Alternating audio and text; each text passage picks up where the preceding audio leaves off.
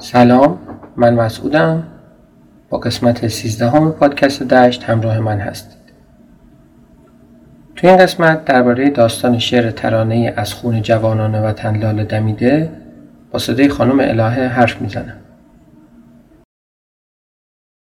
این تصنیف تو برنامه گلهای رنگارنگ شماره های 246 و برنامه شماره 4 مخصوص گلها که به یاد عارف قزوینی بوده برنامه یک شاخ گل شماره های 243, 265, 273 و 403 با صدای خانم الهه خونده شده. شاعر و آهنگساز این تصنیف عارف قزوینی گلهای رنگارنگ برنامه شماره 246 پیام دوشم از پیر می فروش آمد. بنوش باده که یک ملتی به جوش آمد. برای فتح جوانان جنگجو جامی زدیم باده و فریاد نوش نوش آمد. صدای ناله عارف به گوش هر که رسید چو دف به سر زد و چون چنگ در خروش آمد.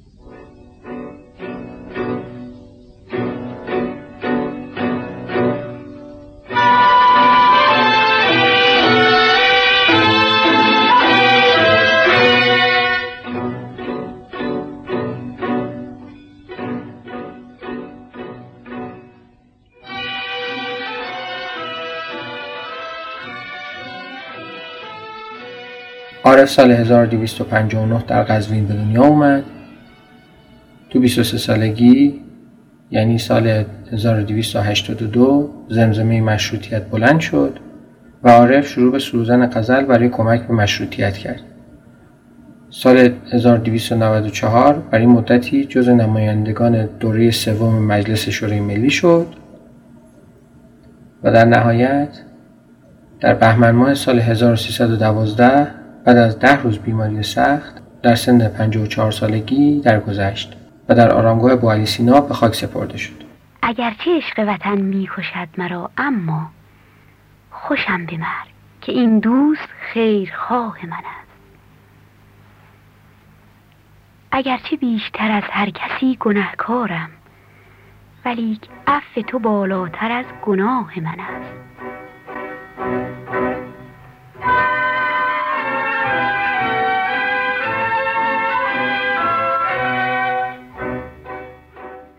عارف تو مقدمه این تصنیف تو دیوان خودش میگه این تصنیف در دوره دوم مجلس شورای ایران در تهران ساخته شده است. به واسطه عشقی که حیدر خان اموغلی بدان داشت میل دارم این تصنیف به یادگار آن مرحوم تب گردد. این تصنیف در آغاز انقلاب مشروطه ایران به یاد اولین قربانیان آزادی سروده شده است. حیدر خان از فعالان مؤثر جنبش مشروطه ایران و از رهبران حزب کمونیست ایران بوده. در جریان انقلاب مشروطه شمار زیادی از جوانای بیگناه کشته شدند. به عنوان مثال حدود 250 نفر در جریان به توپ بستن مجلس اول کشته شدند. عارف این تصنیف را به یاد اون جوانها ساخته. تو این شعر از واژه لاله استفاده شده. تو ادبیات فارسی لاله نماد و سمبل شهادته. همونطور که تو شاهنامه آورده شده وقتی جلاد گلوی سیاوش رو با تیغ تیز خودش برید گل لاله شاهد ماجرا بوده و بعد از اون اندو گل لاله سرش رو به پایین میندازه تا آروم آروم به بیگناهی سیاوش اشک بریزه. واسه همین به گل لاله واژگون در برخی مناطق ایران مثل پاوه و اورامانات گل اشک سیاوش هم میگن. این تصریف رو خیلی خوندن خانم سیما مافیها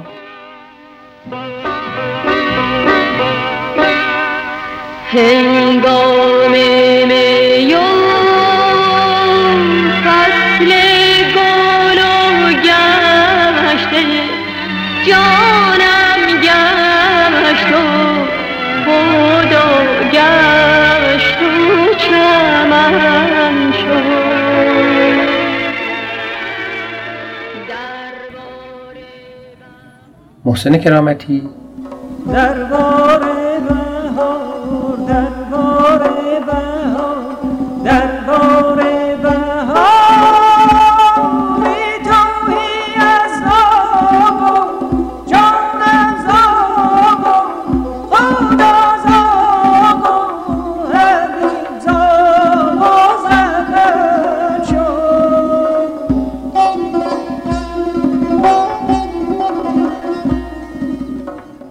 مشهورترین اجرا سال 1351 با صدای محمد رضا شجریان و همکاری گروه شیدا به سرپرستی محمد رضا لطفی بوده.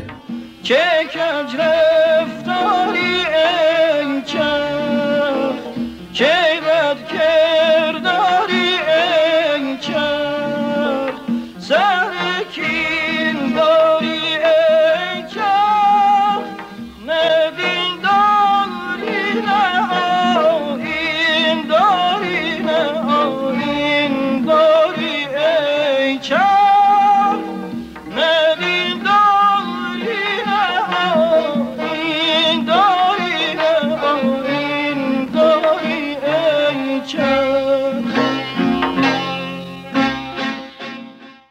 اما اجرای خانم الهه که به عنوان ترانه این قسمت انتخاب شده نزدیکترین اجرا به اجرای خود عارفه و بر اساس روایت های شفاهی از اجرای خود عارف تنظیم شده.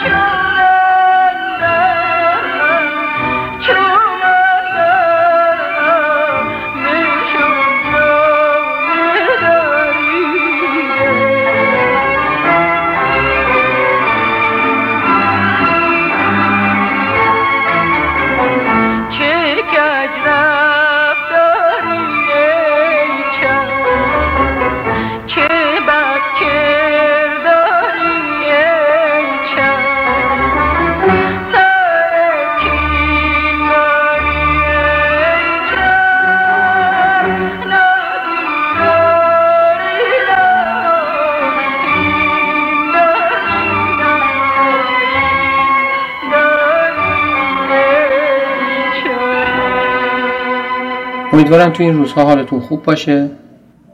این قسمت رو تقدیم می‌کنم به همه جوانهای وطنم که در راه اطلاع اون کشته شدند ممنون میشم اگه به صفحات پادکست تو شبکه های مجازی سر بزنید و به دوستانتون معرفی کنید. روز و روزگارتون خوش.